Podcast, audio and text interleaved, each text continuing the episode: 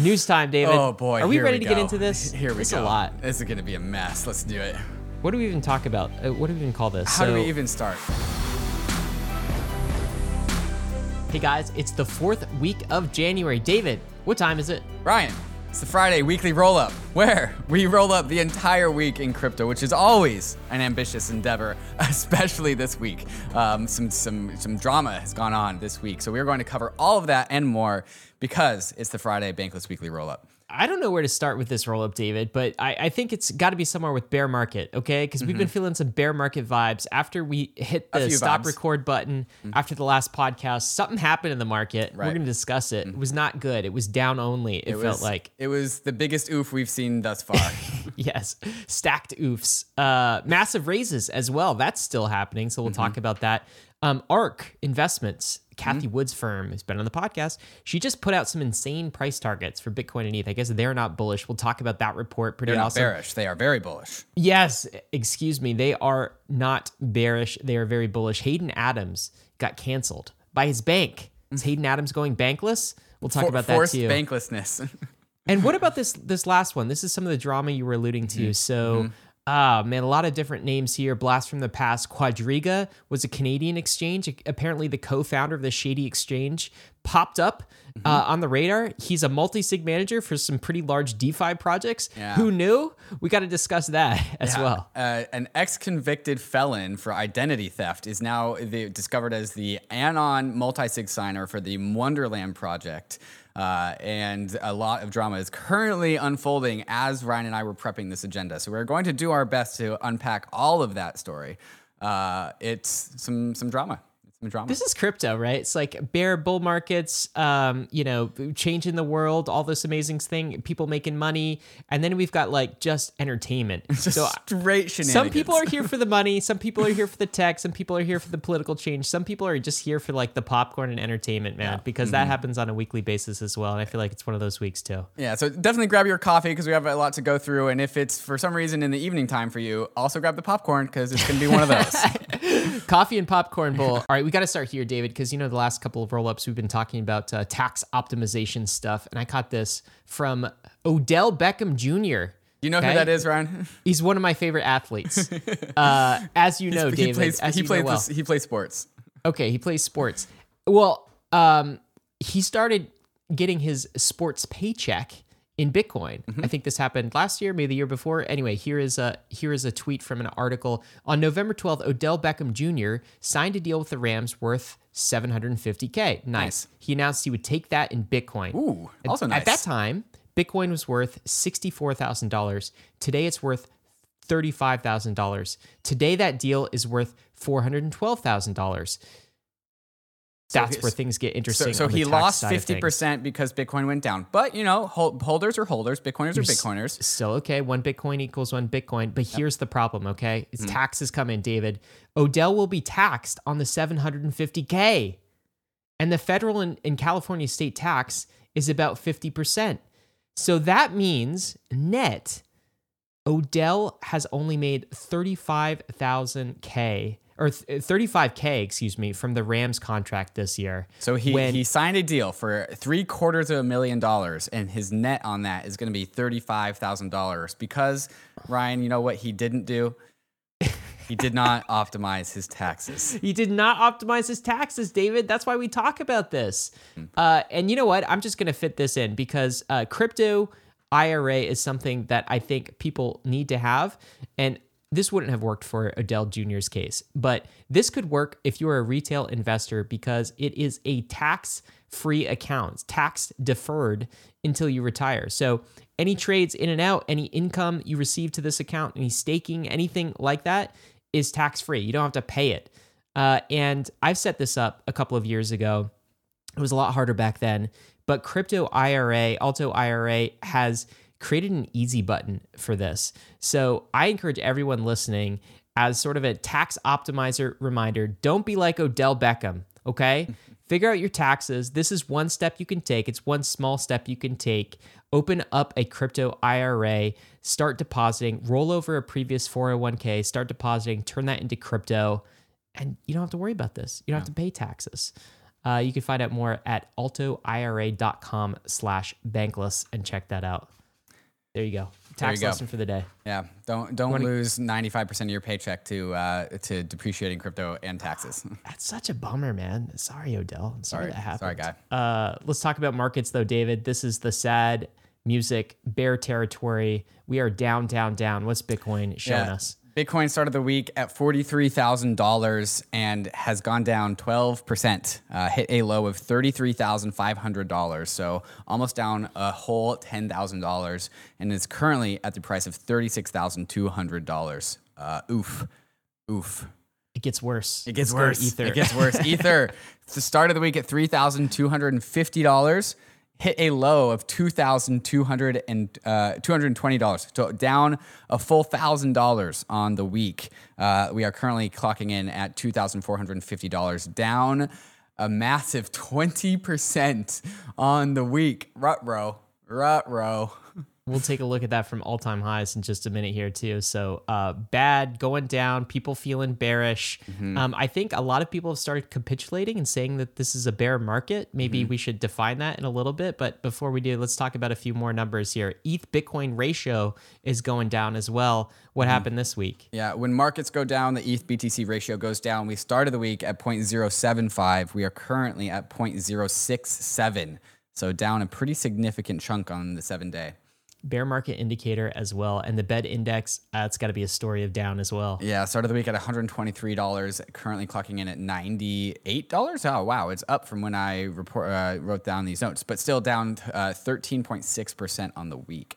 not as down bad as ETH is, but uh, still down on the week. So uh, let's talk about this. I, I put out this like you know Twitter survey. Are we in a bear market now? Sixty percent of those answered said yes.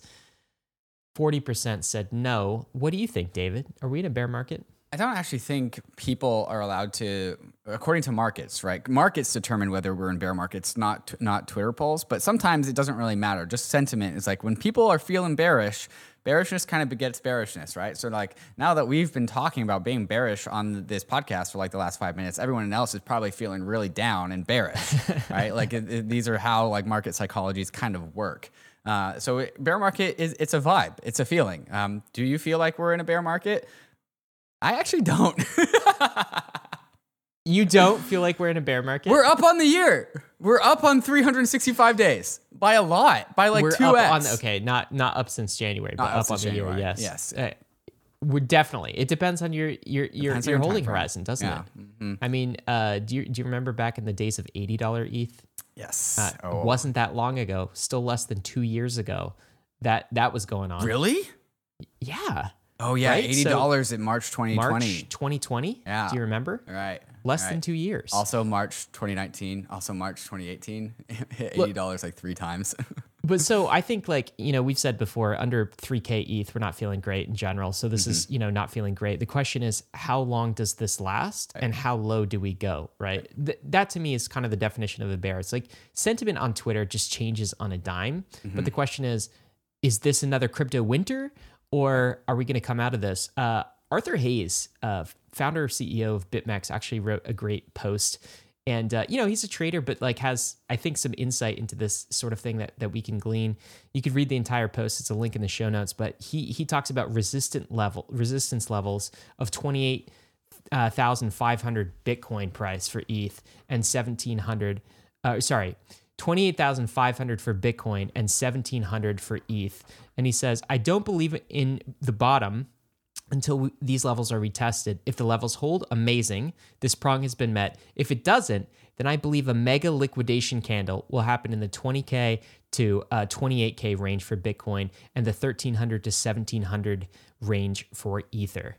Uh, and then he goes on to say, if we breach the previous all time highs, uh, which were 20K for Bitcoin and 1400 for Ether, respectively, he doesn't even want to think about it. So that's mm. like a worst case scenario. Then it's like down, down, down.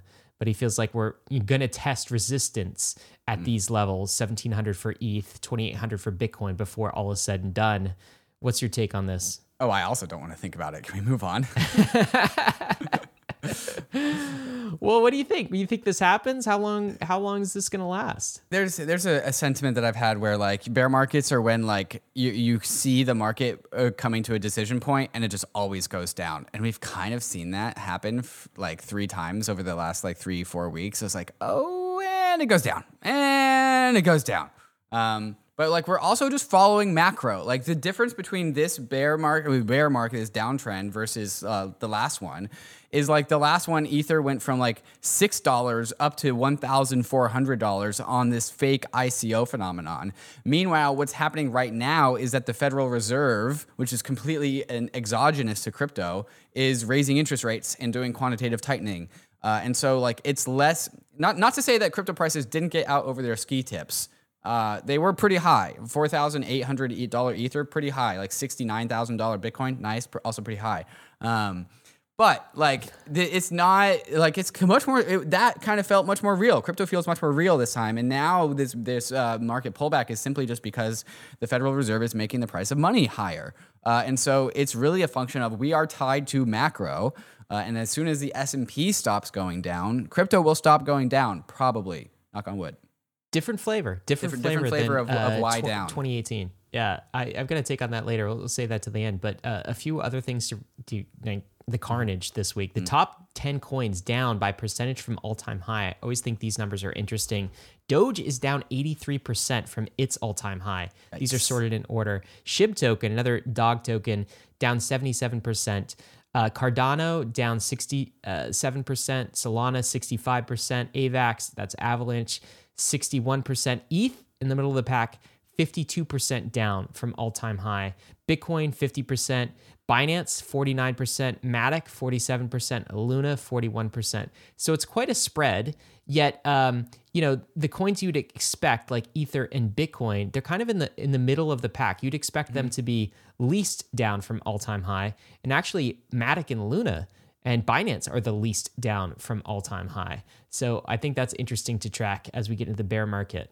Only 50% down, you know? Only 50%. oh, there's a silver lining, David. 50%. We've seen that before. We, in previous uh, dips, the typical average crypto dip is somewhere between 20 and 40%. And the, this yes. dip is significantly higher than that. But also, like, we've seen 50% pullbacks before for Bitcoin, David, for it's Bitcoin, happened yeah, four it's, times it's, in the last four years. Yeah, so, so like, it's like it's an annual tradition. like we all know crypto's volatile. Like this, uh, there's I think there's plenty of like rationale to say that like this is just the one big pullback. Um, granted, like Bankless is known for being perpetually bullish, and so maybe like I have infinite amounts of conviction for for crypto, and sometimes that blinds me to short term price movements and uh, lack of willingness to accept. Just hold through them though. Yeah. Who cares? Like there there is the, there is actually a silver lining, and I think we were talking about this a little bit, which is like uh, fifty percent pullback. You get to see who the tourists are mm-hmm. and who mm-hmm. the settlers are, right? And the tourists start to get scared. They start to leave. Oh, yeah. Okay, the settlers that know why they bought with conviction, they're the ones who stay. And it gets a lot less noisy. Yes. I think you've got some lessons for us too at the end. We'll, we'll share in the takes mm-hmm. section. Uh, but let's look at our friends in the equities world. Stonks. Stonks. What are we doing here, man? Uh, it's NASDAQ. pretty volatile. NASDAQ investor sentiment is worse now than it was in March of 2020 during the big liquidation candle back then. Uh, and historically, when everyone is like, oh, it's a bear market, it turns around. Uh, and so you can see that red line down in the bottom corner. Uh, the, just the market sentiment is so in the gutter. Uh, and typically, like look look at look at how low it was the last time it was this low. It was literally the bottom of uh, the the March uh, dip that there was a COVID crash. The COVID, and then, and then, it was up only from then on out. Um, right. So you know, it's kind of weird that all of this uh, much ado given you know because of Jerome Powell because mm-hmm. of Fed intervention you mm-hmm. know raising rates uh, mm-hmm. and just even whispering the raise of rates this is a stat on the S&P it had a really bouncy day. I think this was January 24th, so a few days ago. What happened that day? Yeah, so we, had the the this is the day where uh, Bitcoin and, and, Ether bottomed, and then also researched just a little bit. And the tweet this tweet says the S and P 500 has recovered from an intraday loss of more than four percent only three times. Um, January and so in October of 20, of 2008 and again in, in October uh, of 2008 again, I guess the housing crisis, um, the uh, the S&P went down negative 4.5 percent and negative 2.4.2 uh, percent respectively, and then also respectively closed up 4.2%. So an intraday move of 8% and then 1.2% the, the next time. Uh, and so uh, the uh, in January 24th, uh, like three days ago, the S&P 500 went down more than 4% and then recovered positively. We Had a green, a green day, day, which is crazy. Yeah. Uh, so, and, and, and, yeah, only like crazy, crazy volatile moves. Markets don't know what to do at this point. Uh, even stocks up and down don't mm-hmm. know where they're going. Uh, we'll, uh, we'll see how that continues in the future. But let's talk about some happier news which is uh, DeFi metrics still knocking it out of the park. Uniswap just crossed a milestone. They ha- they now have greater ETH and stablecoin volume than Coinbase and Binance. Love it. Okay, so it's happening. Decentralized exchanges are taking on the centralized exchanges. I think that's great news mm-hmm. from a big picture perspective. Some other things going on. Fantom is becoming the third largest DeFi protocol by value locked. I consider that sort of a, I mean, it's its own layer one. It's sort of a sidechain, very small um, set pool of uh, validators, uh, but they are onboarding more people to crypto as well. And uh, some projects surged 52% last week uh, you know, to to bring the total value lock to all time highs on Fantom. Any thoughts on that, David? Um, no thoughts. Congrats to Fantom. Overtaking Binance Smart Chain, no oh. easy task. Uh, Coinbase is listing Solana ecosystem tokens as well. And I think this is part of their attempt to just list everything, mm-hmm. just be like credibly neutral and uh, be listing maximalists and not maximalist to any particular chain. Any mm-hmm thoughts on that, David? Yeah, the, the hard part about this is that um, Solana tokens aren't ERC20 tokens. It's its own standard, and and it's easy for Coinbase to just add another ERC20 token because they already have all the implementations. It's just like add a new contract address, um, which is similar to anything on the EVM, like Avalanche, yes. for example. Yes, ERC20. Um, Solana tokens are a different different beast because of how they just are a completely different standard than the EVM. Uh, so that's why uh, uh, Solana tokens haven't really been able to get on the Coinbase exchange up until now, and Coinbase is now signaling that hey, we're working on getting the Solana tokens onto Coinbase. So really important step for growth for the Solana ecosystem. ARK Invest has uh, taken a hit uh, from from a stock price, but they put out this fantastic report, and it was their big insights report, I believe, for you know 2022. What's going to happen in the future? They are, of course, we talked to Cathie Wood a few months ago. Just um, bullish exponential growth curves, bullish technology in general. And the largest section of their report was actually on crypto. What were a few highlights from that, David, that we should talk about? Uh, the price targets, Ryan. I think that's the whole. The, they have a fantastic report that covers so many different things. But of course, since we're in the market section, we want to talk about the price targets of what they predicted Bitcoin and Ether to, to do. So they say they one one Bitcoin could exceed $1 million by 2030. That is eight years. So according to ARK, how, what's Bitcoin at right now? $33,000? That $33,000 could turn into $1 million by the end of 2030 if you hold. Oh, that, if you hold. That's, that's, that's the Hopium bankless listeners sign up for yeah. when they listen to yeah. our show. ARK is also saying that Ethereum's market cap could exceed $20 trillion in the next 10 years. Uh, and so, for those that want to do that math, that's 180,000 uh, Ether. $180,000 per Ether. And that these two predictions put Bitcoin and Ether roughly at comparable market caps. Uh, she, uh, Cathie Wood and ARK says that uh, Bitcoin will have a 21 million uh, trillion dollar market cap by 2030. And then they also say that Ethereum will have a 20 trillion market cap in the next 10 years. So just two years longer than that. So comparable market prices. Are they more bullish than us, David? What happened here? Is that the Couldn't real flipping? Be. Couldn't be. Couldn't 20 trillion is a big number. My price target for Ether is infinity, Ryan. there you go. All right, guys, we will be back with the releases of the week, the hot news items, everything else you come to expect from a roll up. But before we do, we want to thank the sponsors that made this episode possible. Polygon is Ethereum's largest and most vibrant scaling solution to date. With millions of monthly users and all of the biggest DeFi apps, the Polygon ecosystem has turned into a blossoming metropolis of DeFi activity. Transactions on Polygon are quick and cheap, allowing users the freedom to achieve their DeFi goals, all while being economically anchored to Ethereum.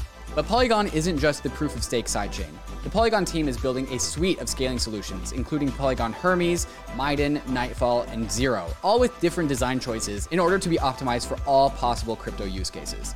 If you're a developer who wants to build on the Polygon ecosystem, go to the link in the show notes to check out their fantastic documentation. And if you're a user who just wants to experience fast and cheap DeFi, you can bridge over your ETH or other tokens and start playing around with any of the thousands of applications that are available on Polygon. The layer 2 era is upon us. Ethereum's layer 2 ecosystem is growing every day, and we need L2 bridges to be fast and efficient in order to live a layer 2 life. Across is the fastest and cheapest and most secure cross-chain bridge. With Across, you don't have to worry about the long wait times or high fees to get your assets back to the layer 1 assets are bridged and available for use almost instantaneously. Across's bridges are powered by UMA's Optimistic Oracle to securely transfer tokens from Layer 2 back to Ethereum. Across is critical ecosystem infrastructure, and ownership is being handed over to the community. You can be a part of this story of Across by joining the Discord and becoming a co-founder and helping to design the Fair Fair launch of Across. If you want to bridge your assets quickly and securely, Go to across.to to bridge your assets between ETH, Optimism, Arbitrum, or Boba networks. Living a bankless life requires taking control of your own private keys. Not your keys, not your crypto. That's why so many in the bankless nation already have their Ledger hardware wallet. But the Ledger ecosystem is much more than just a secure hardware wallet. Ledger is the combination of the Ledger hardware wallet, the Ledger Live app, and soon the CL Crypto Life card powered by Ledger. The CL card powered by Ledger is a crypto debit card with powerful features like an instant exchange to fiat, where crypto assets are only sold at the moment that you swipe your card, and also credit from crypto collateral where you can collateralize your crypto assets in order to get a higher credit limit. You'll be able to manage your CL card powered by Ledger inside the Ledger Live app, right next to all the DeFi apps and services that you're already used to using, making the Ledger Live app your one-stop shop for all of your financial needs. Go to ledger.com, grab a Ledger, and download Ledger Live to get all of your DeFi applications all in one place. All right, guys, we are back with releases of the week. David, we have to start here with this release. In the midst of the bear market, when prices were, were we're getting slammed. If this is the bear market, Ryan, we're not in the midst of the bear market. I guess the not. Bits comes ahead. In the beginning of it, uh, Twitter just released a PFP profile feature to link your NFT to your Twitter profile. Instead of the, the classic Twitter circle for profile, it would be displayed as a hexagon. So they released this fantastic commercial that we're looking at right here and the feature simultaneously. Uh, how big of a deal is this? It's, it's just lovely to see Web 2 platforms adopt Web 3 stuff. Uh, this isn't, in, in, my mind, I'm a little bit underwhelmed by, by this, but I'm also just, it's not going to just be a negative Nancy and just say, hey, Twitter, nice job for doing NFT verification. Um, there are some kinks that need to be worked around in the sense that like I can just like take a uh, take a screenshot of a JPEG, mint that as an NFT, and then boom, I have a hexagon with my fake fake NFT, and it's kind of like it's kind of like a workaround. But like you know, then you can like talk about verification via OpenSea APIs, stuff like that. It's a great, fantastic first step. Uh, people are loving it. People are having a fantastic time. Uh, Not everyone though. There's been some pushback. Um? Like some, yeah. There's been a little bit like uh, if I see a hexagon you know, I just automatically unfollow. Have you? No, have not, you not from the sentiment? not from the crypto people though. Not at all. Oh well, crypto, fuck them. from the anti, from the from the like, I, we hate NFT type community. Sorry for swearing. Uh, there's been that sentiment, but like, okay, so um, did you do it? Have you actually tried it? Well, no, because my my uh, profile picture is my CryptoPunk, but with some Photoshop stuff going on. So like I have ah. I have my cool cat hanging out on the hat of my CryptoPunk, uh, yeah. and so like that's not an NFT. That's two of my NFTs. So I've decided to not not do that. So I did it, and there's some other downsides too. You have to have Twitter Blue, which is like this premium service. I've oh, never yeah. looked into it until now. I just wanted that to try it. Wanted the Hexagon because it's a new crypto feature. So um, I do think that Twitter can't always charge for NFTs. Like I think this is going to be table stakes. Every yeah.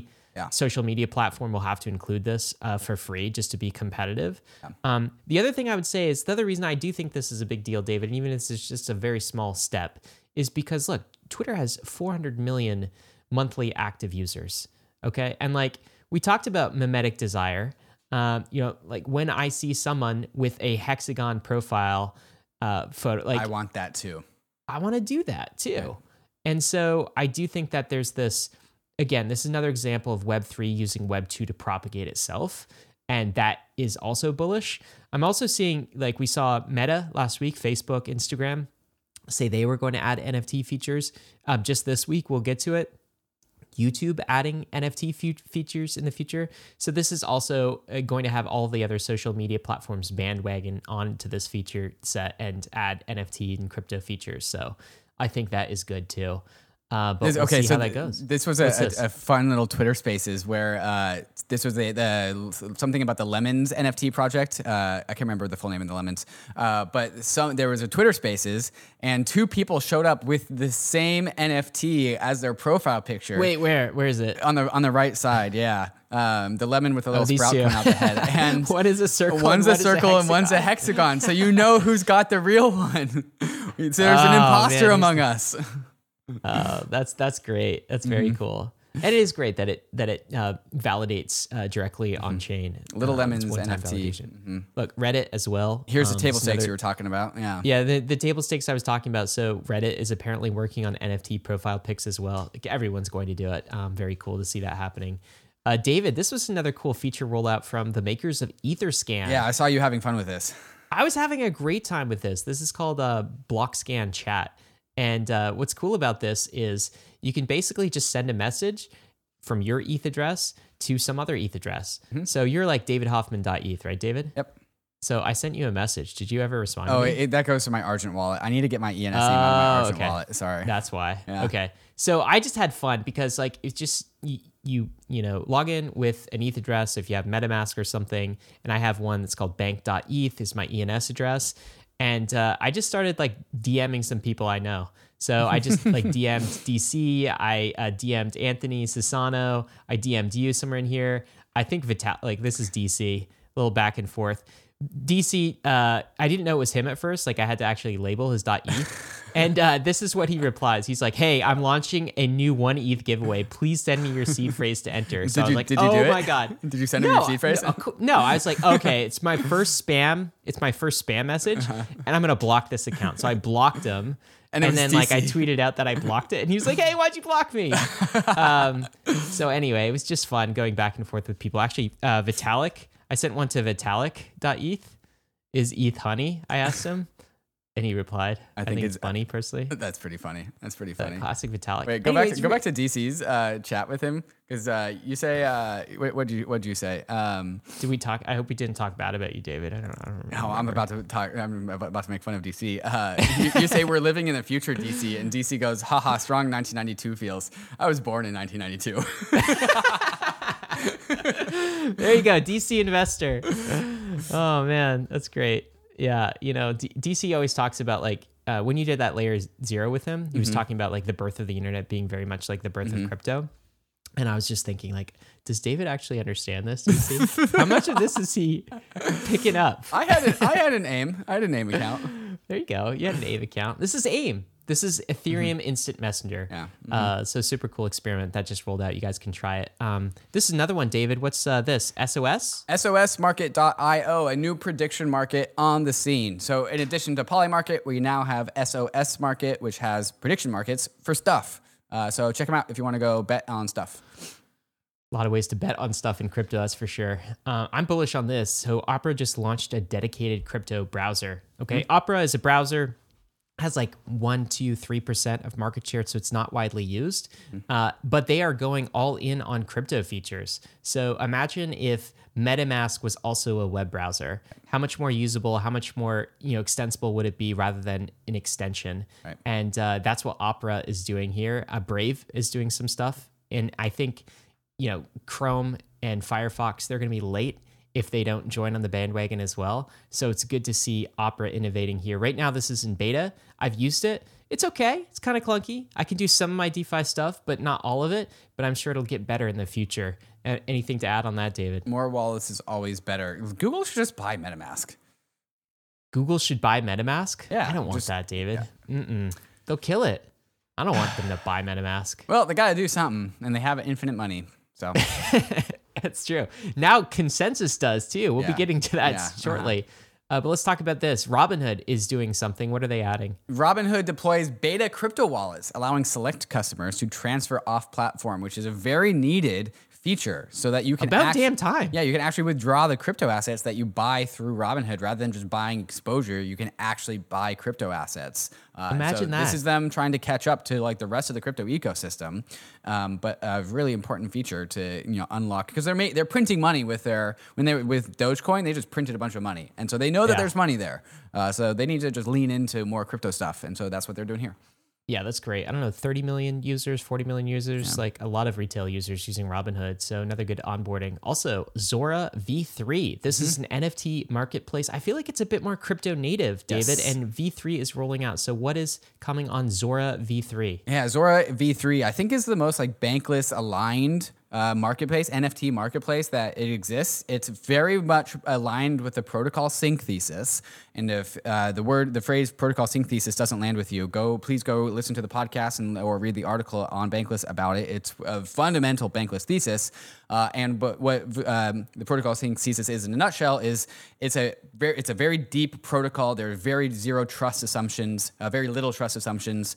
Uh, things can be built on top of Zora. NFT marketplaces can be built on top of Zora v3. It's like a meta protocol, uh, and so not only is Zora a marketplace in of itself, but it's there's the Zora marketplace, and then there's the Zora protocol, and the Zora marketplace is built by the Zora team, and so is the Zora protocol. So they built their own marketplace on top of their own protocol, but many, many, many marketplaces can be built on top of the Zora protocol. So it's kind of like uh, Zero X and Matcha, right? Like Matcha is an application built by the Zero X team that uses the Zero X protocol, uh, but anybody can use the Zero X protocol. Uh, and so this is the same kind of uh, idea with going on with Zora just trying to scale out trustless NFT marketplaces. Uh, so they've released their Zora V3 article. There'll be a link in the show notes if you want to learn more. Uh, and at some point, we're going to be doing some content with Jacob from Zora. Uh, about this uh, because he's a deep thinker and this is a very like bankless ethos marketplace that we definitely need more of that in the world of NFTs.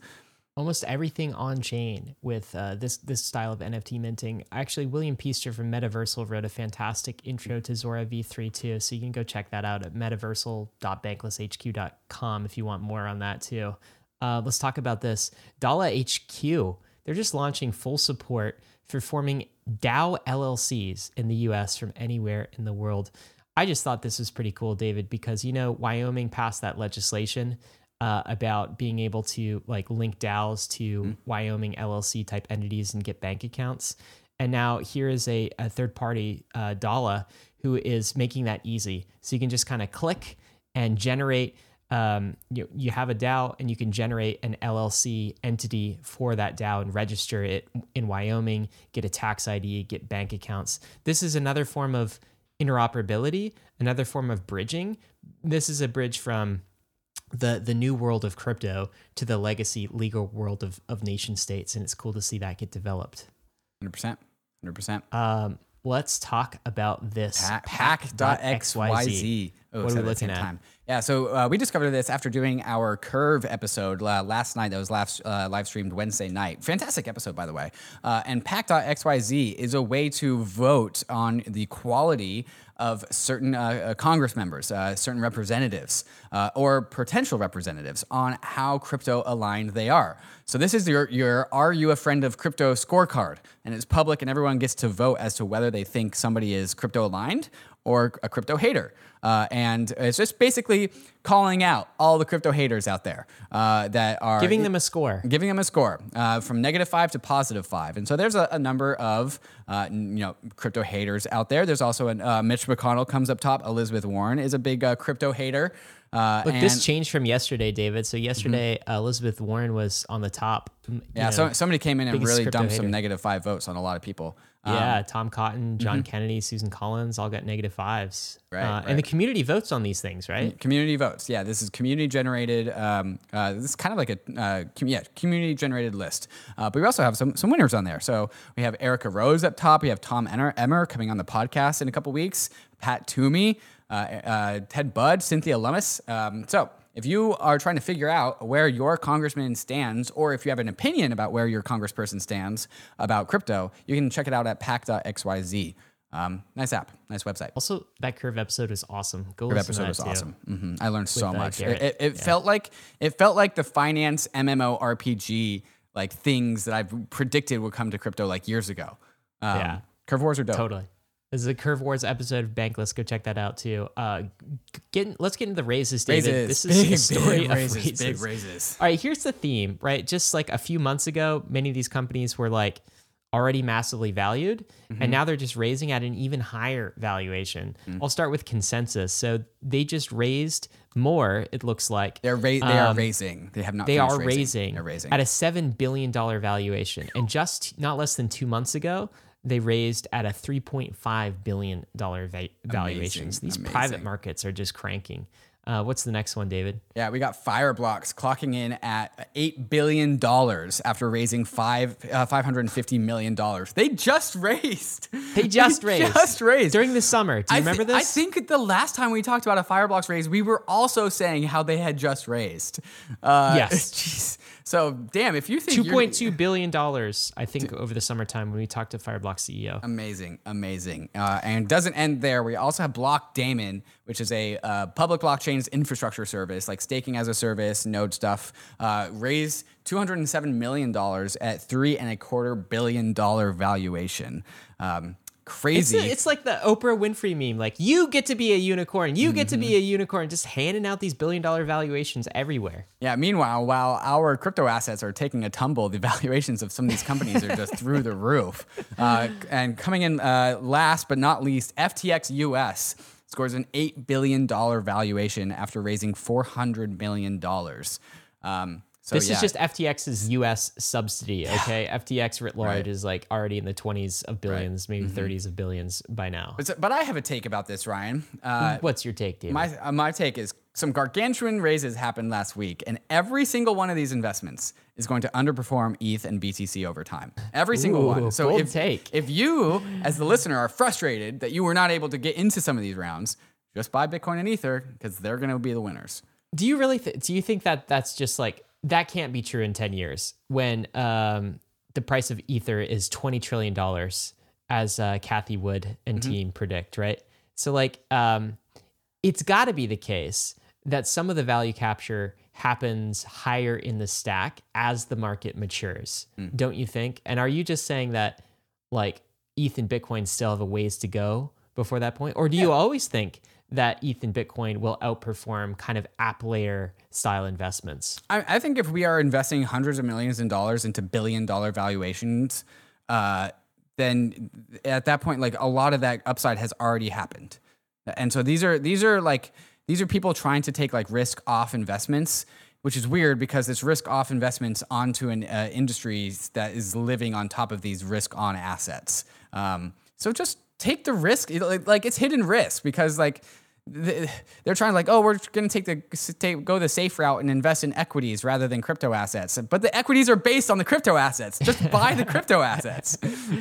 Yeah, it, this has definitely been true historically. Uh, David, let's talk about uh, another true thing historically. That's getting a job in crypto is awesome. Is and the also bullish. Also bullish, for you. Yeah, bullish, for, for your you, life. bullish for your career. Um, Go to the Bankless job boards and see what jobs we have. Maybe 2022 is the year you get a job in crypto. A few I will read out Senior Go Rust Engineer at Syndica, a smart contract tech lead at StarX, a senior full stack engineer at Syndica, a lead data analyst at MakerDAO, a data engineer at Paperchain, a senior technical writer for Go Ethereum, the Ethereum Foundation. There's more too. Go check the Bankless job boards, bankless.palette.xyz to sign up, check those out, get them in your inbox as well. Uh, you know, this is an interesting tweet from from the Blockworks folks. And it's a whole thread on all of these weird job titles and the corporations that are starting to hire for them. Nike is hiring a metaverse director. Who? apparently. Who is? Nike? Sorry, I said Nike. a metaverse director for Nike, and that's not the only one. Uh, uh, they have a whole metaverse uh, category. Uh, so, principal innovation engineer, metaverse category, uh, senior 3D game designer, metaverse engineer in at Nike. Like crazy, crazy. Metaverse engineer at Nike. That is uh Well, I bet they have like you need three years experience working in the metaverse or something like that. probably. But seriously, Nike, come post on the Bankless job board too. yeah, we'll, we'll get you a job. We'll get you a true crypto native, a true that's person who's actually been working in the metaverse.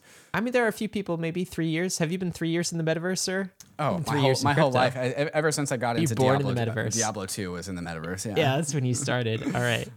Back in uh, the early '90s, when you you know started the the joined the internet with DC, right? Um, all right, news time, David. Mm-hmm. Oh boy, are we ready to get into this? Here we It's go. a lot. This is gonna be a mess. Let's do it. What do we even talk about? Uh, what do we even call this? How do we even start? Um, This is like um, would you call this a DeFi scandal? Um, uh, yes, I think I would. DeFi hubbub.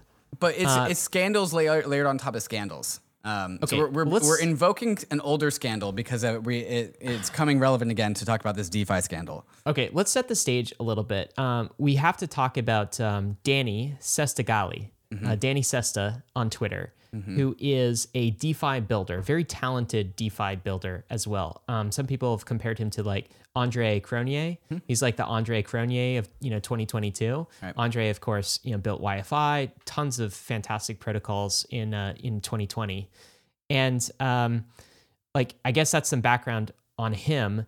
He's, Uh, he's, got the a guy behind uh, Magic Internet Money, Wonderland, Time, Spell, like all, all this, Abracadabra, yep. all the all this like uh, DeFi mafia. He's got quite a following too. following. So like Big how would you describe like the tone and uh, tenor of how Danny operates on Twitter and kind of messaging that sort of thing? Uh, very, very populist. His, his following is very aggressive, of which I personally discovered uh, accidentally. You've been on the brunt end of that. I've been on the brunt end of this. As yes, have I. indeed. Yeah. Uh-huh. Um, uh, and uh, It's a very like working for the people, Yes. anti suits. Uh, Right. I work for you, kind big, of. big frog mentality. army leader. Uh, he, I think, in his like Twitter bio, he's like, uh, like CFO, COO, something, something Of the C- Frog Army? something C Frog of the Frog Nation? Army, yeah, of the Frog Nation. Uh, and, And- so, like, very much like a, a 4chan populist type. And the the projects are interesting too because he has a tendency to like you know ship fast, very fast, Very you know, forking things, taking whatever Got to got to appease the frogs, right? Gotta right. appease the So frogs. uh, abracadabra, and he's made a lot of people a lot of money. Yes, I would say yes. is some of the context. Like token price has gone up. Abracadabra.money is a uh, maker fork Hmm. actually that um, takes some of the the guardrails off of Maker. I would say makes it a little bit more risky, a little bit more. Some people say interesting. conservatism out of MakerDAO, yeah. Yes, and Wonderland is a more recent project. Um, Time, the Time token is part of that. It's kind of an Olympus fork, and that's on Avalanche. Okay, so that's Danny. That's who he is. Um, we got a first revelation this week, and this is, um, you know, Twitter confirmed, so it's somewhat unconfirmed, but Right. you know, it seems like it could be the case. What was this first revelation, David? Yeah, so the, in the bear market, a lot of the in quote unquote bear market, especially in the last week, uh, a lot of the his projects are based on collateral and collateralization. And when the value of collateral goes down, bad things happen. Uh, and so uh, there's been a thread from Jack Niewold that like I, I don't follow his projects too closely, and that's why I got the brunt of the Frog Army. Um, but like we'll, go ahead and read this thread. Uh, Time is the largest OHM fork by market cap. Olympus DAO fork by market cap. Ryan, if you scroll down. Um, uh, and has been used as a playground by Dan uh, Danielle. I think is is how uh, Danny. Uh, VC's ambitions and more creative ideas. It's pr- offered uh, five-figure APYs to stakers, eh, but now, as a result of the price crash, is trading at its below its treasury value. Abracadabra Money, which is the spell token, is a lending platform that let, lets users take out positions against crypto collateral and yield-generating positions. This allows users to take out loans that pay themselves off. These loans charge interest and get liquidated, and fees go to the spell holders. Danny and other team members have also taken out loans against their um, wrapped memo, uh, one of the one of the tokens, using spell, meaning they can cash out without actually selling. So using their tokens as collateral to borrow against, uh, so they don't actually sell their tokens, but they can get the value out of them. But if tho- those positions get liquidated, they have all the money, and it's basically for selling. Like they didn't press the sell button, but somebody did. Um, and so people talked about how this strategy would be uh, perhaps exposed or uh, liquidated if the value of these collaterals went down too much. So they borrow all the money that they can against it, and if it goes down, then everything gets liquidated, and like that, you have a cascading liquidation. Um, so this uh, strategy was talked about on Twitter, causing time to crash below the value of the assets in the treasury, possibly uh, triggering a liquidation event. Uh, buybacks were supposed to be in place to keep the token price at the treasury value no matter what. But this didn't happen, and the devs were silent, leading to accusations of a soft rug. Uh, Danny locked his Twitter account during the, all this drama, um, but fired back with an admission that time buybacks were not working as expected, and a plan to fix time and bolster spell uh, came out simultaneously. Uh, and and so that was kind of like the start of this whole thing. And What is this idea of a soft rug? That's an interesting term. What do you think that means? Th- yeah, that's just talking about how like he's not he's not like capitulating his own assets. He's just putting his assets into a collateralized position, borrowing as much money as possible on that, and then if the value of those things go down, and then there is a liquidation event, like it doesn't matter because he had, he, bor- he borrowed all the money anyways. So it's like a roundabout way to exit without actually pressing the sell button. I got it, and that's the charge again, Mm-hmm. uh, somewhat unconfirmed, and that was just the the, the first part of it. And we, if that alone happened, we probably wouldn't be ha- talking about it right now. But Right. Mm-hmm. something was added to that, which is the 2nd revelation, and uh, this is going to take. this a is little bit to unrelated, actually. So same Unrelated. person, same projects, but a completely different bit of drama going on. Okay, so what is this this bit of drama? Um, because it's yeah, it's it is unrelated, but it's kind of related to the entire you know scandal story. Actually, Um, before before we get in, into that, it is TBD about whether uh, Danny and uh, some of the other big leaders of the of the projects were doing the soft rug. That is an accusation.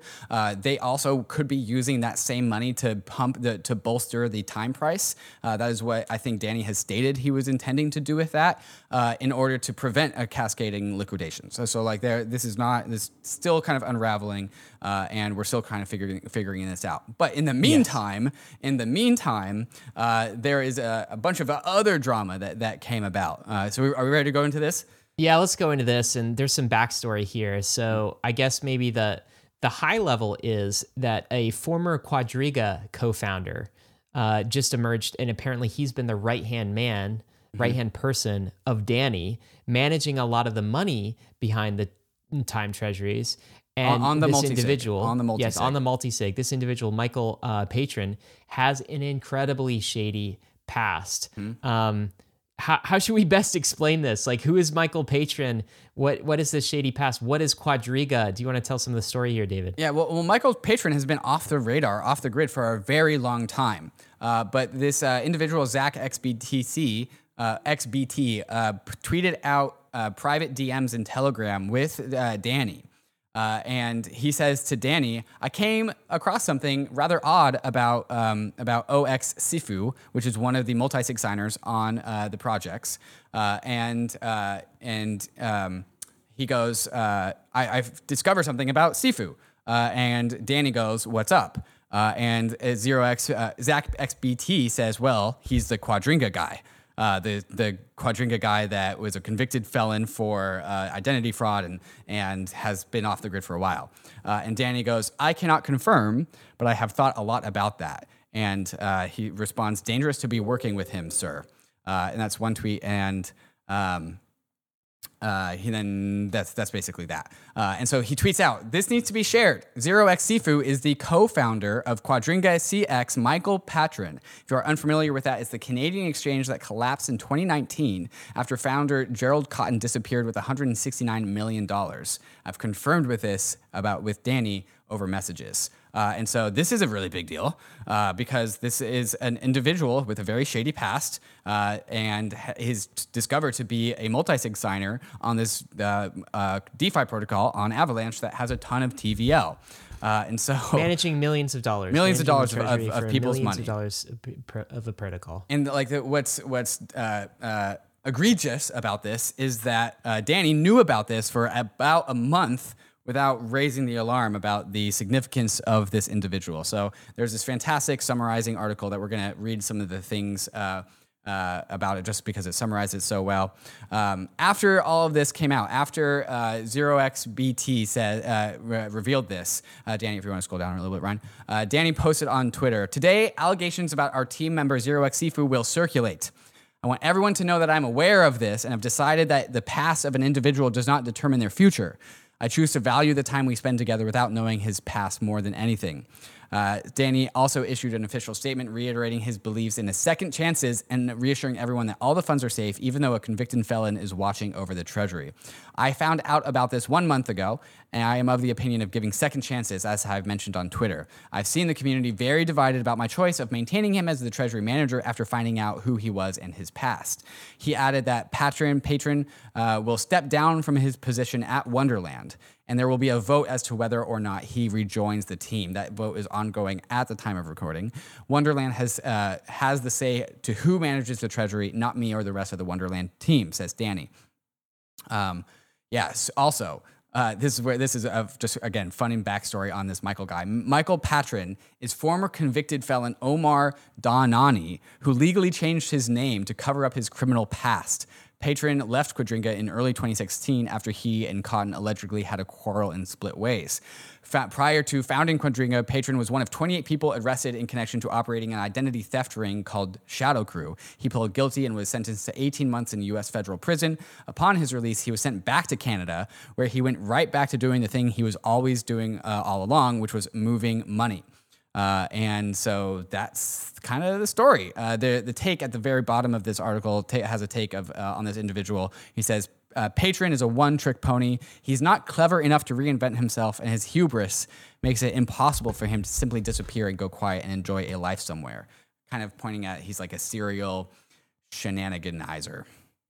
Okay, all right. so just I, I wonder if you- like so j- just to follow this large DeFi protocol managing lots of money with uh, a very esteemed builder, DeFi builder in the community, Danny. Um, the community finds out that the person that Danny set in charge of the multi sigs and this community treasury is a convicted felon, super shady individual nefarious individual. Yeah. nefarious individual, probably many in the community would say should not be trusted with money. And furthermore, that Danny knew about this for a month, didn't disclose this to the community. And so, and then uh, it was interesting because Danny decided to double down and say, hey, you know, second chances. I believe in giving people second chances before then going back to the community and say, what do you want to do with this individual? Should he still be managing the, the funds or not? And so this created quite a, um, a stir on Twitter, I would say. Quite. You know, back and forth. Quite Uh, people were disappointed with with Danny about the kind of the lack of transparency. Disappointed with um, you know the project and, and some of the statements.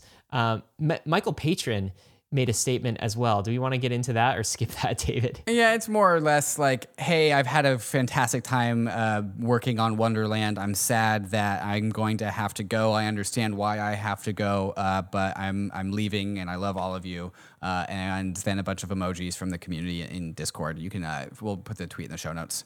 Yeah, so here I guess some takes that I have early on. First, first of all, we reached out to Danny actually, and he's going to come on the podcast. I think hopefully next week and uh, talk about this. So give him a chance to kind of explain. Hopefully, His hopefully. actions. I, I've given Yeah. him my Calendly link before, and he hasn't clicked on it. Hopefully, he comes on the pod. Fingers crossed. That's what he publicly committed to. So Danny, we are very we'll- fair and we are very fair and rational individuals. So we can we can do this. yes. can do this. At least David is. I'm not so much. But um, takeaways for for me, Mm-hmm. like this is a very bad look for DeFi. This is kind of the the fodder that Elizabeth Warren wants to bring to a Senate committee. Like if she found out about this, right? So like you've got a conflicted, convicted felon managing millions of dollars of investors' capital without them knowing about it. Oh, what's her answer to that?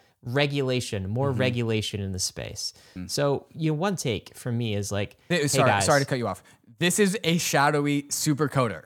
Yeah. That's, that's who this is. This is like be this like- is like oh yeah. like I damn it, told you so, Yeah. and we'd have to be, we'd have to say, okay, Elizabeth, in this In specific this case, one, you were yeah, right. Right. Uh-huh. Uh, and here's the take, I guess: if we don't regulate ourselves, they'll regulate us. Yeah. Okay, and I, I think this is why um, the original poster uh, for this was it Zach um, XBT is doing God's work in surfacing this, Taking a big light risk on this, because taking like a risk. yeah because this it's thr the frog army is not something that you want to mess with and this is like I'm going sure he's gotten for threats. David. Oh, I'm, sure he's gotten threats. I'm sure he's there are getting people in his right now. DMs. I'm sure it's like you know even legal threats, all sorts of Mm-hmm. things. Um, but so, an individual whistleblower shedding a light on this is more of what DeFi needs in order to keep itself going. Yes, Zach. XBT. Nice job. Well done. Nice job. Thanks for having the courage to surface this.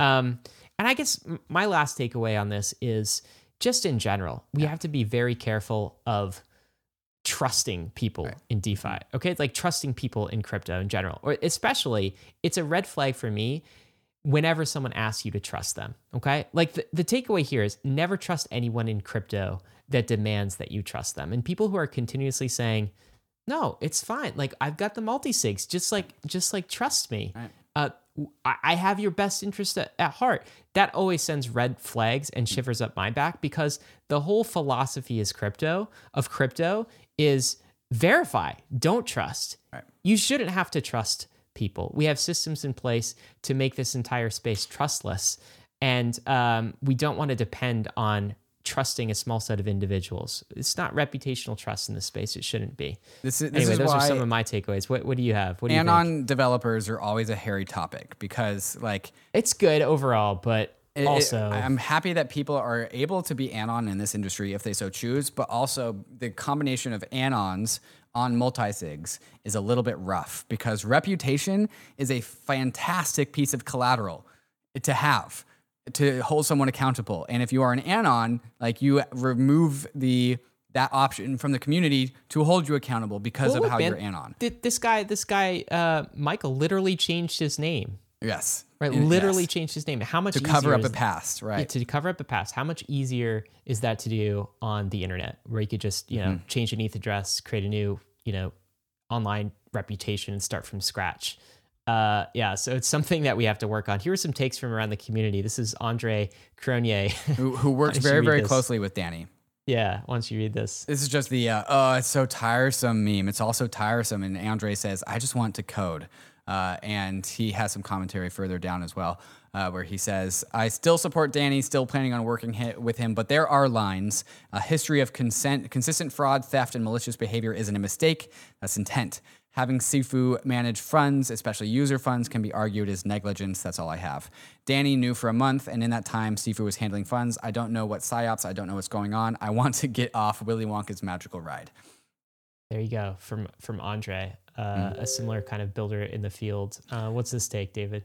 Yeah. So Danny, the, the, the Danny wrote somewhere that he said like, I thought I could fix him. Like, oh, I thought I could fix this this convicted felon person, uh, which is a brunt of uh, some jokes on crypto Twitter. Uh, and then Simona Pop, who's a fantastic uh, female community leader in the space, goes. The female urge to know that that never works. yeah, I can't fix them. And I think, look, I think the important thing here was uh, transparency and disclosure, right? It's like if the community had have known who this individual was managing their funds, then they could have gotten ahead of this and voted on it. And they're in the process of voting now, and I expect uh, they will not reinstate this individual as the manager of their millions of dollars in treasury. we would show the snapshot, but it's got the feature of uh, the votes are being hidden, so we don't actually know like who's winning or who's losing uh, this Well, vote. it'll probably it'll probably be available by the time you guys listen to this. Anyway, It- moving it, on. It ends January 28th at 9 p.m. Uh, Pacific time, I think. Yeah. There you go.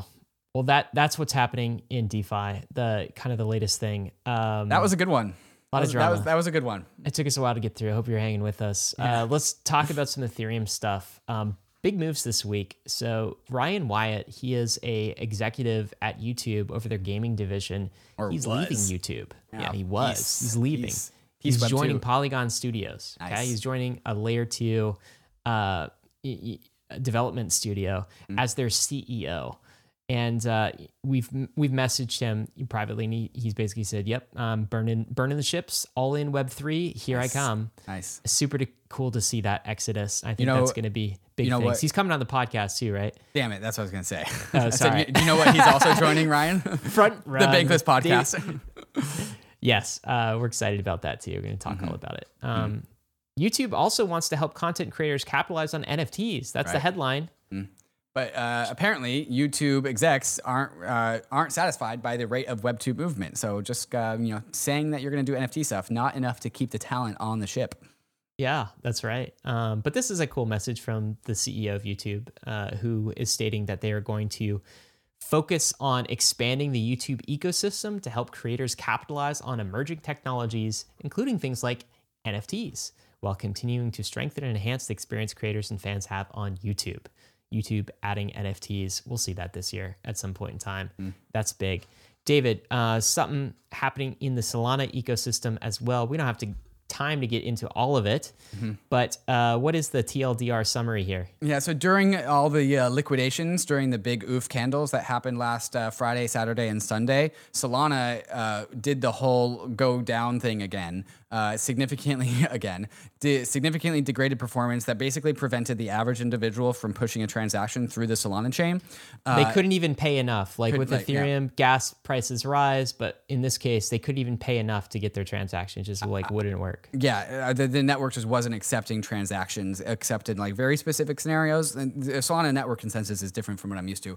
Anatoly, the CEO of Solana, goes a quick summary of the recent performance issues in the network. Liquidator bots started spamming the network with 2 million packets per second, hitting a single node with mostly duplicate messages. These messages unearthed a bug in how the network was handling duplicates. The code responsible for, for deduping messages uh, was after the signa- sign- signature verification, blah, blah, blah, blah. Since then, the network has seen much better, better performance, but there's still some starvation happening with the liquidator spam. Underload blocks are smaller with fewer than expected transactions. And here's the part that I'm, I, is a really big red flag for me.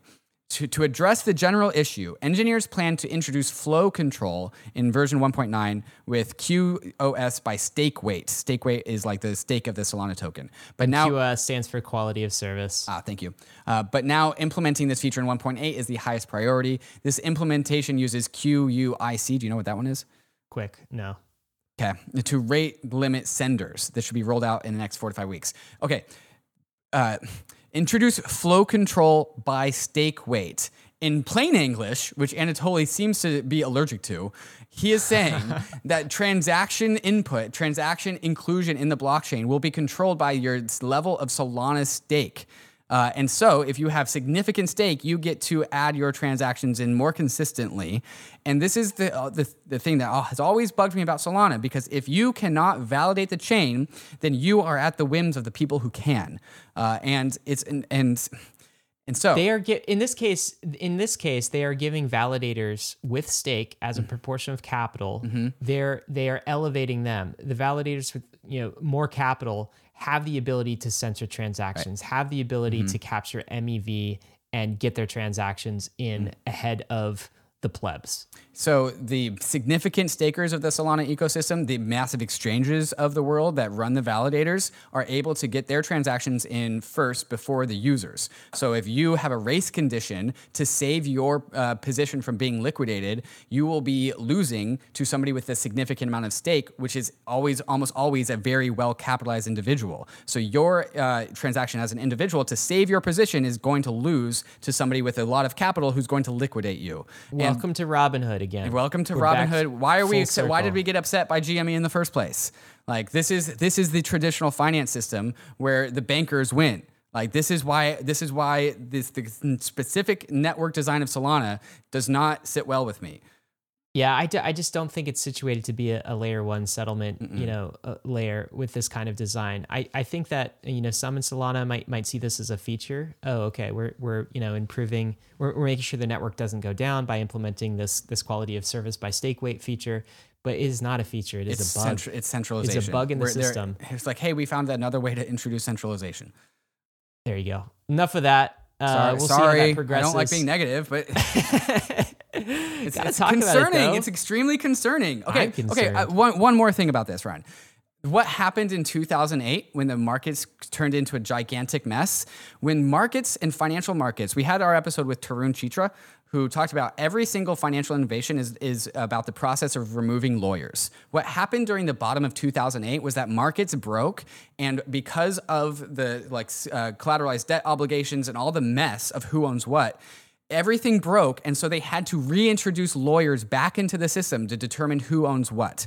If the solana blockchain goes down and halts and like uh, the the clarity on who gets liquidated and how is broken and people's legal rights feel violated it goes from a world where we have consensus determined by a, a blockchain to back to lawyers. And the goal is to never go back to lawyers And so we Yeah. need networks that have uh, 100% uptime because the difference between 100% uptime and 99% uptime is that all of the important stuff happens in that 1%.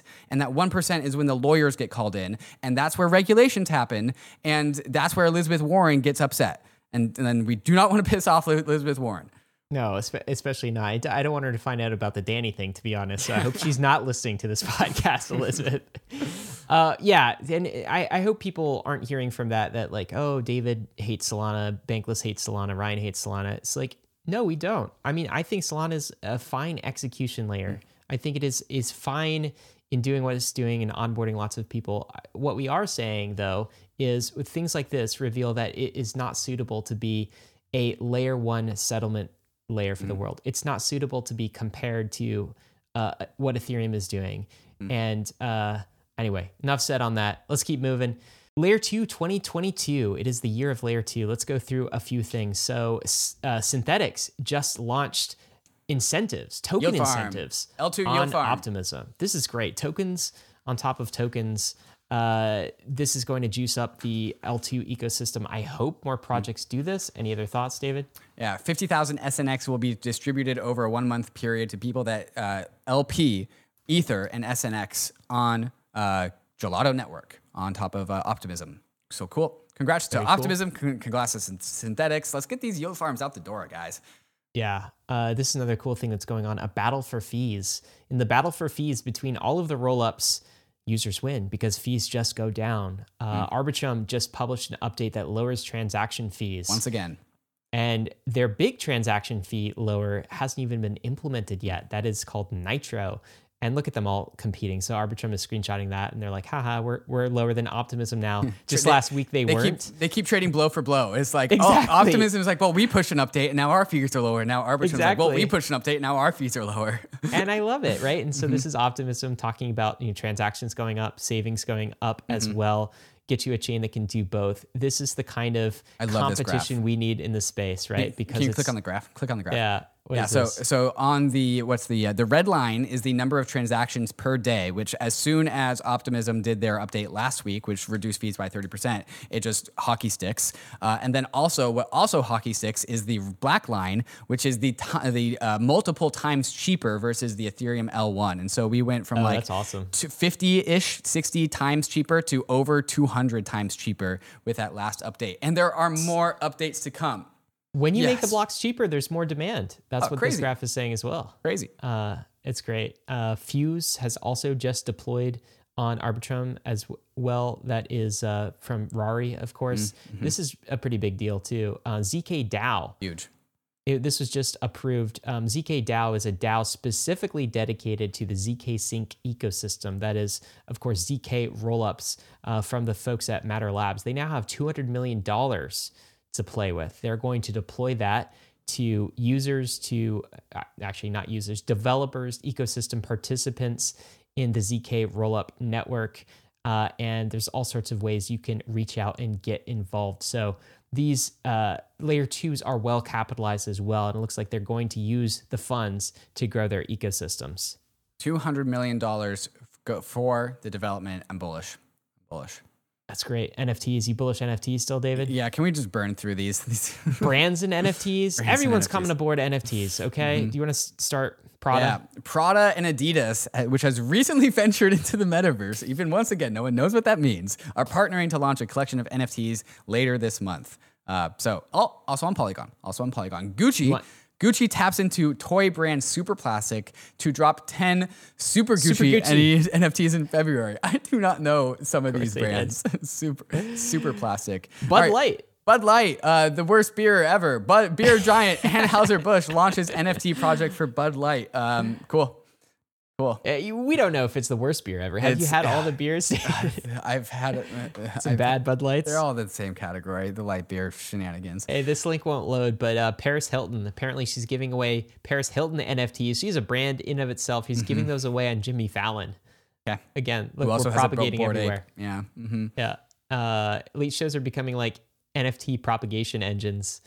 Um, what's this? This is something different on the NFT Yeah. side. So OpenSea is doing a thing. What are they doing? Yeah, so OpenSea support uh, has uh, tweeted out on Twitter to address feedback we've received about our creator tools. We've updated our collection storefront contract limits to only support a creation up to five collections and 50 items per collection. So basically, what that means is that if you are using OpenSea to mint your NFTs, uh, your NFT, you only have five different collections at 50 apiece. So you have maximum like 250 NFTs before you have to like make a new account or something.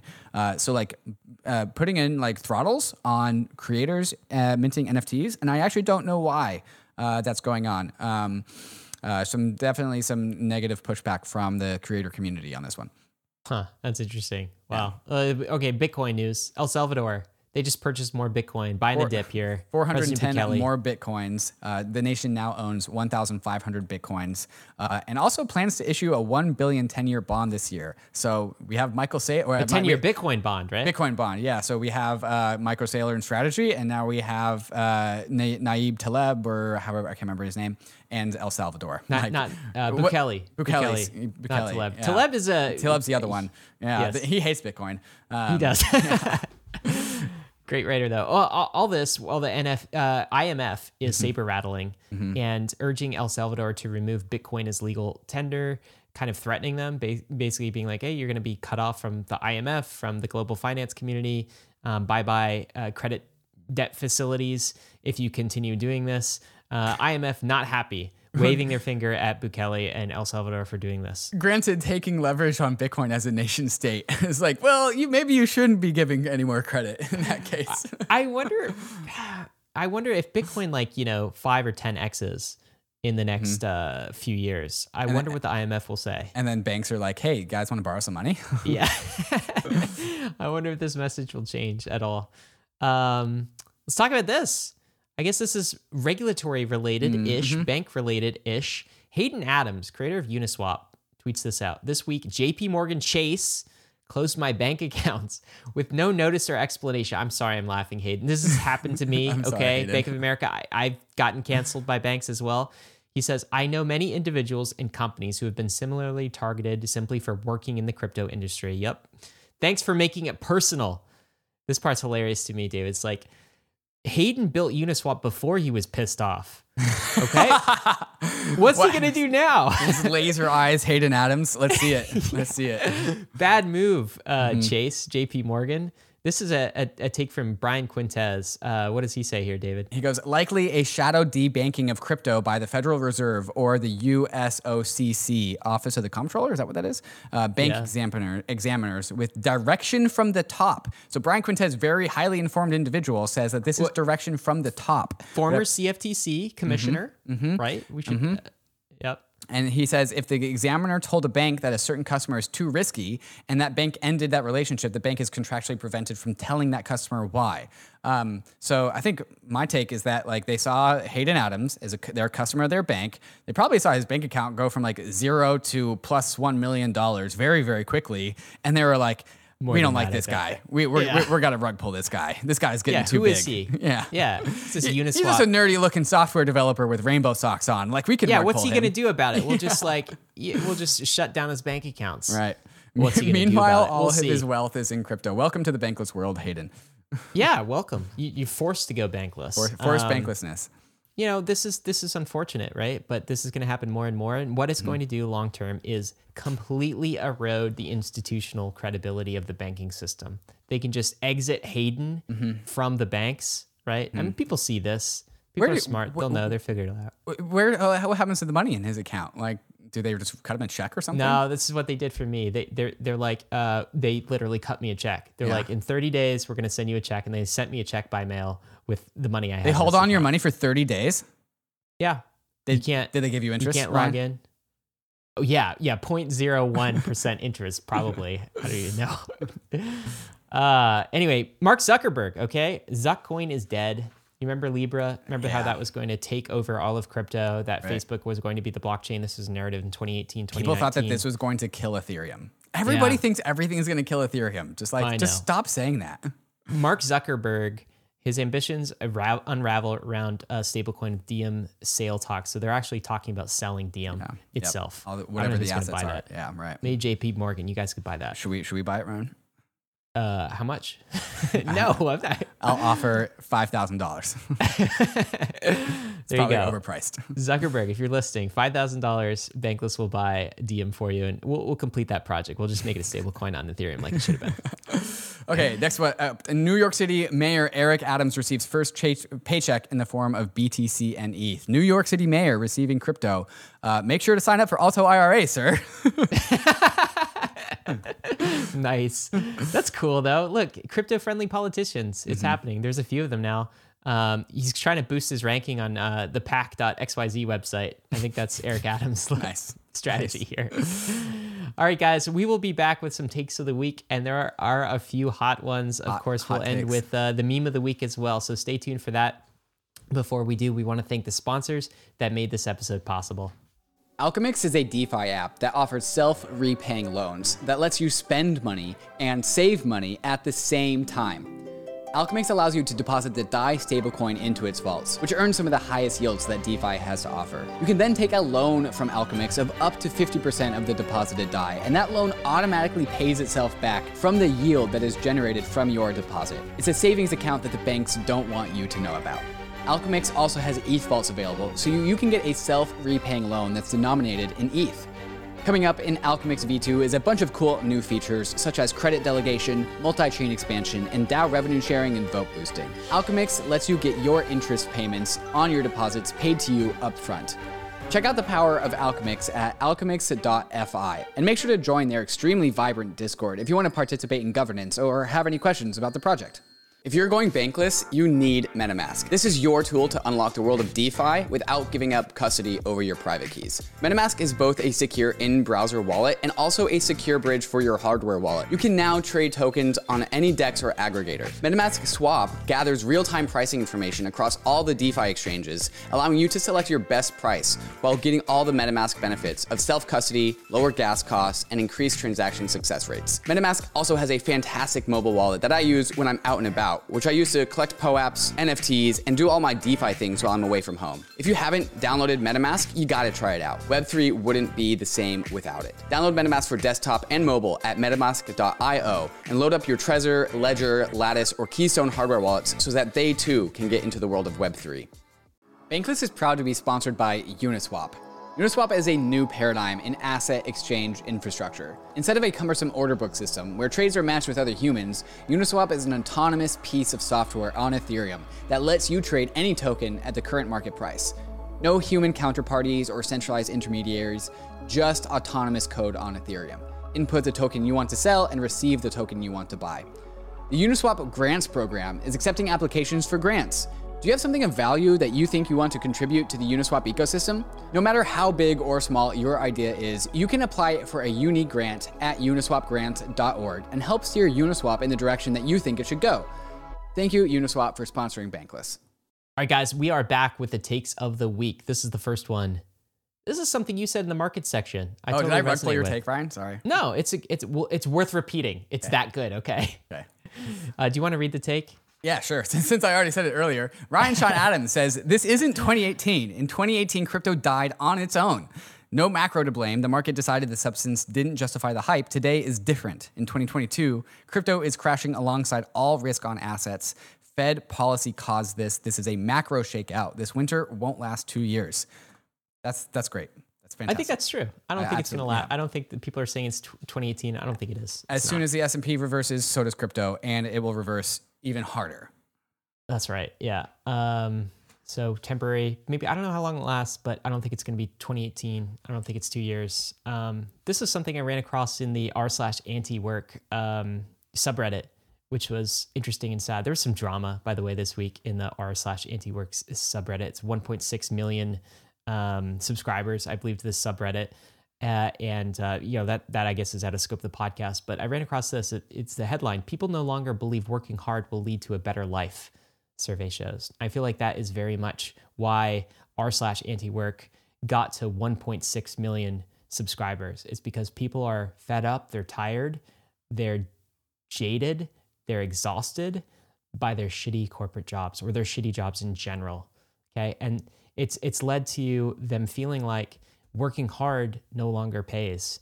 And I I just I guess I guess I just had a thought on it. First of all, like I understand the sentiment completely, but also it's not that working hard is the problem, is it? It's working hard in the wrong systems. That's the problem. The problems are all systemic yet again. And I've seen so many people that um, work hard in the right systems. So I would say in crypto, like it's much more meritocratic at this stage. So you work hard, you hustle, you connect with people, you level up, you learn on a weekly basis, you spend time at this, you meet people, you, you develop some skills. It will pay off. It will lead to a better life. Like you will benefit. And so I guess um, I don't know if anyone from anti work is is listening, but I think that crypto actually holds some solution to the problem here. Uh, people being jaded with their jobs, and isn't it a shame that working hard doesn't lead to a better life now? I think in crypto it can. This this is why we're on this journey as well. Oh, I, li- I subscribe to anti-work crypto, so I'm, I'm hearing you, Ryan. Uh, You hear me? uh, this okay. It, reframed. This is what Chris Burniske said when we had him on the podcast, uh, not the ARK podcast, but the one before that, where he said uh, the returns on capital will always out outpace the returns on labor. As in, the stock market is going to go up faster than your your biweekly paycheck goes into your bank account. The house price that you are looking at is going to go up faster than how fast you can work for your money. And so that's why this headline is saying people no longer believe working hard will lead to a better life because all the assets are stri- outstripped from their hands. And you know why that's an issue? Uh, why that's an issue is because the Federal Reserve prints a bunch of money. It makes the cost of money easy to benefit all the people with assets, and that's why Ryan is saying that in crypto, your work actually turns into actual capital because we have a new monetary system with new assets, with new upside. Uh, and so it's about the this. When Ryan says the systems, I hear it's the assets. Uh, so go and work around the assets that are new and novel and working for you, rather than just like your your wage slaves uh, that you find in your typical nine to five job. Absolutely. Well said, David. All right, let's go to the next one. Uh, this is Hayden Adams again, again, uh, yeah. firing some tweets this week with a take. Uh, the metaverse is having an account, identity, history, digital assets, etc., that can be brought with you wherever you go. That's what the metaverse is, he says. Not a bunch of Zuckerberg 3D avatars that hang out in virtual rooms together. Look at look at click on DC's. DC's response is just this metaverse guy thumbs up, clearly out of like some Facebook thing or something. Yeah. yeah, it's it's right though. I mean, we've said Mm-hmm. it before in our metaverse episode. The metaverse is about property rights, digital property rights. That's what the metaverse is. It's not in like a weird 3D lobby we hang out. I'd rather have a 2D lobby, and that's what Zoom is. yeah, that's right. Uh, by the way, great episode on the metaverse earlier this week too. If you guys want to, you know, tune into that, we talk about some of these uh, themes. David, let's end this take with this. Five takes. Five reasons to be excited for the bear market. You wrote this. This is a post in Market Money and Bankless. I want to be excited about the bear market. Okay, David, tell me mm-hmm. why should I be excited? This this post was so easy to write, and it's these thoughts was that I've, it was the thoughts I've been having ever since the bull market started. Is like, oh wait, the bull the bear market was actually nice. Maybe it's Stockholm syndrome. David's see, here. The, David's been craving the, the bear market. That's why we're down. Okay. It's- so here, here's five reasons to be excited about the bear market. One, long term wealth. One of the most frustrating things about the bull market and when Ether was like $4,000 plus is I w- would take my paycheck and I would go to Gemini and then I would put in the number and the number of Ether that I would get lower? back from that paycheck would be lower? so goddamn small. I was like, well, what the hell is the point anymore? Like, I can't even move the needle. So that was extremely frustrating. Uh, and so now that Ether is like less than half the, those prices, like you, your money actually translates into more, more real money, More ETH. more ETH, more, more actual money. Uh, so it's very just much more rewarding to be buying prices when they're lower. Uh, and so like, yeah, like you actually get to move the needle on the size of your stack. Uh, and so I'm looking forward to that again. Uh, that's reason number This one. is this is when people build generational wealth. Too. It's during the Generational bear wealth, markets. right. It's not. It's not during the People uh, in the bull markets are trying to get wealthy like inside of 12 months. People in the bear market are trying to make their children's children wealthy. That is the Yeah, difference. The secret of the bull market is you actually aren't making the money in the bull market. You make money in the bear market as long as you stay for the bear Yes. market after the bull market. Okay, also, number two, long term relationships. Financial capital, money is just one flavor of capital. And this is not something that I realized I was doing during the bear market, but is actually has been the most rewarding thing ever since, which is building social capital. Social capital was one of the best things that I earned in the 2018 to 2020 bear market. What is social capital? That's your friends, your homies, your allies, your business partners. Uh, did you guys know? that the way Bankless started was that I got good at Twitter, I got good at writing, I was in Discord all the time, and at some point I realized that there's this nice guy Ryan out there, and so I DM'd him and I said hi. And that's how Bankless started. And I, I have so many friends that I made throughout the 2018 2020 bear market. I'm going to people's weddings in countries, uh, and I was invited to people's weddings before I had ever met them in real life. And that can be true for you too. Build friends in the bear market in the bear market because you know that those f- people that are around in the bear market are the long-term people, the long-term thinkers, the people that you want to be around, people that you can actually learn from. Uh, so build social capital in the bear market. Just do it. You could do it over the internet. David and I have never met in person. My mom met. still doesn't believe that. oh, what's next, David? Yeah, this this lends itself to the same one. The amount of signal during a bear market is significantly higher than uh, the amount of noise. Bull markets are noise dominated markets. Bear markets are signal dominated markets. Uh, there are tons of projects that exist in bull markets that uh, exist on just attention and attention alone, not fundamentals. And that is opposite of what's true in bear markets. Bear markets are only ti- times that only uh, uh, projects with strong fundamentals can survive. Uh, and so just the amount of alpha that you get comes to you. And like it's it's kind of shocking, like, oh wait, this is just straight pure alpha. And like the reason why no one's taking advantage of this is because it's the bear market. Like all the the bull market tourists are gone and they're leaving all of the value on the table for me. That's that's what should be your attitude should be. Next one up is building. Uh, just long story short, Bankless started in the bear market. Uh, it's easier to build in the bear market. Things are quieter. You can put your heads down. You can concentrate. You can think more clearly. There's not a new pumping dog token to to like pay attention to. It's just easier to build in the bear market. And as a founder, you can find talent better because other people are also in there for the right reasons. They actually care for the right reasons. And then lastly, also overall, the net effect of all of these things is that crypto gets stronger. Crypto itself is anti fragile. What doesn't kill us makes us stronger. And at this point in crypto's lifespan, there's no way to kill it. We've already won. We have already won the game. It's just a matter of time for waiting for the rest of the world to realize it. Uh, and so think about what and while you are going through this bear market, which I don't think lasts all that long, so you have six months to do all of these things. uh, what friends will you make? What will you help build? What skills will you develop? What w- reasons will you create to make you stay in crypto? And so that is why I look forward to building throughout all this bear market with you, if it is really bear, of which I'm not convinced.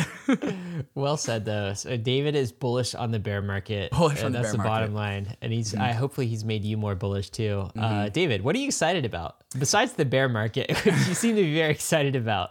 okay, I have uh, three things that I'm super excited about, Ryan. Uh, one of them I was quoted in uh, the Washington Post, uh, and I was actually just kind of like cracking up uh, with the Washington Post. Some of the quotes I had that they decided to use, I think, were Goodbye hilarious. to all non-believers, says David Hoffman. This is a Co-owner of Bankless tweeted on Sunday as prices continue to plummet. Listen to this. We were all born in the bear market, so finally we're back home. David says, noting Mm-hmm. Ethereum is now worth two two thousand four hundred dollars, and last time it was eighty dollars.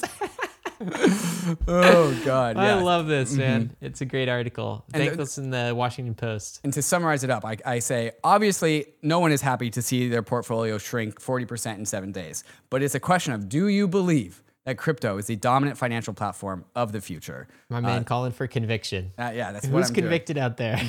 all right, all right. Sorry. Next thing I'm excited about, Ryan, is uh, this link that I just sent you in Zoom. If you want to pull that up, uh, is I finally set up my gallery, uh, so you can check out all my NFT displays. Uh, and so uh, I'm gonna wait for Ryan to pull this up. There we go. Boom. Gallery.so. I recommend that you guys uh, sign up for it because it's, it's a great way. Are these to the dis- crypto covens? These are the crypto covens, of which I think are fantastic. Pure straight royalty. Uh, there's also my crypto punk. This is my NFT PFP section. There's my crypto punk, my Cool Cat, my couple of penguins, and also the DAO punks out of Bankless DAO. But then also, Nice. if you keep on scrolling down, those are my one of ones from Nate Moeller, who I'm super bullish on. Uh, and these are just fantastic. And then if you go down, you have my metaverse uh, plants. Uh, I love plants of all types, including metaverse plants. Uh, and so so I'm just excited that I got Gallery up and running. Uh, and then This is last, awesome. How hard was that? Super easy. It's super Okay. easy. Just had to sign in with my my Ethereum address. Might have to do Uh, this. And then the last thing I'm excited about is the Layer Zero that's coming out on Tuesday, of which I did uh, an interview with the two founders of the Boys Club. And the Boys Club is all about onboarding women into Web3. So not what it sounds like, Not guys. what- it's- and it's a really funny name, and, and they really lean into the humor behind it. So, if you are a lady who is looking to find other ladies to use lady-specific language and and just you know onboard people that you know of that are of your vibe into Web3, Boys Club is for you. Check out the Layer Zero that's coming out on Tuesday. And if you are a dude who's trying to get your lady friend into crypto, maybe send them to the Boys Club. Send them to the boys club. Yeah. That's awesome, man. Thank you for bearing with me through my three things, Ryan. What are you excited about? Look, I, I'm excited to show you my uh, gallery.so turtle collection pretty soon because I'm going to fire this baby I'm, up. I'm excited. I'll be excited to see it, Ryan. you know, the, the real thing I was excited about was uh, I'm, I'm back to this uh, blockscan.com chat, okay? Because this was, I think, the first time where I actually used my ETH address as an identity, like to log in and interact with somebody else who also had an ETH address. And there's some fun use case. This is a silly app, but there's some fun use cases from this, like you know, support emails for something. You know, you, you ship an NFT. How do you verify that the person who's owning the NFT is on the other side of a support message? This could work for that. Also, like um, you know, talking to hackers, for instance. But but also, if like I see an NFT in your gallery that uh, I like, maybe instead of going through OpenSea, I just like I message you on this. I'm like, David, I want to buy some flowers. Hey, hey, You dude, like point two ETH for Yeah. that. And Yeah, I'm like, no, point two Ryan, ETH, two. ETH, two ETH, two ETH. I'm like, I'll give you two ETH and two turtles. And you're like, yes. no, I'm like, no. this is cool. This is cool. And it just reminded me of like the AOL Instant Messenger days. And um, really excited to see that. Uh, it was just a lot of fun too. A bunch of people reached out and said how much they, you know, love Bankless, all these messages. Um, I can't wait for all the spam that's uh, going to be incoming in the future. So I, I'm sure you know uh, EtherScan will add features and make it cooler over time. But that was great. New Use versions your- of uh, Nigerian prince messages. well, it's like, look, your ETH address is not just a bank account. It's also your digital identity. And I think this is one small application. We did say, I think 2022 is going to be a breakout year for some early use cases people don't anticipate non-financial use cases of your private keys. Yep, that's it. All right, meme of the week time. Let's Meme get to it. Here we go. What do we got? Lyn Alden. Lyn Alden with a meme that almost got 10,000 likes on Twitter. It'll probably be 10,000 uh, like, likes by this time tomorrow. This is a, uh Simpsons meme of Grandpa Simpson talking to all the kids. And Grandpa Simpson, Simpson says, Back then, the whole world would stop and listen to one guy say what he was going to do with the price of money. this is what's happening. This is why we're talking about a bear market, is because everyone's talking about what is, is the Federal Reserve going to make mo- the money more expensive or is it going to make the money more cheap? Uh, and everyone's super fearful that the old guys at the Federal Reserve are going to make the money more expensive. And, and uh, the thing I love about this the most is it just just strips the way the, of the curtain. It's the, the emperor without the ropes. This is ridiculous that we listen to these old silly. old people behind closed doors take talk, talk to us about what the price of money is. Just let the money price itself. Is good at that.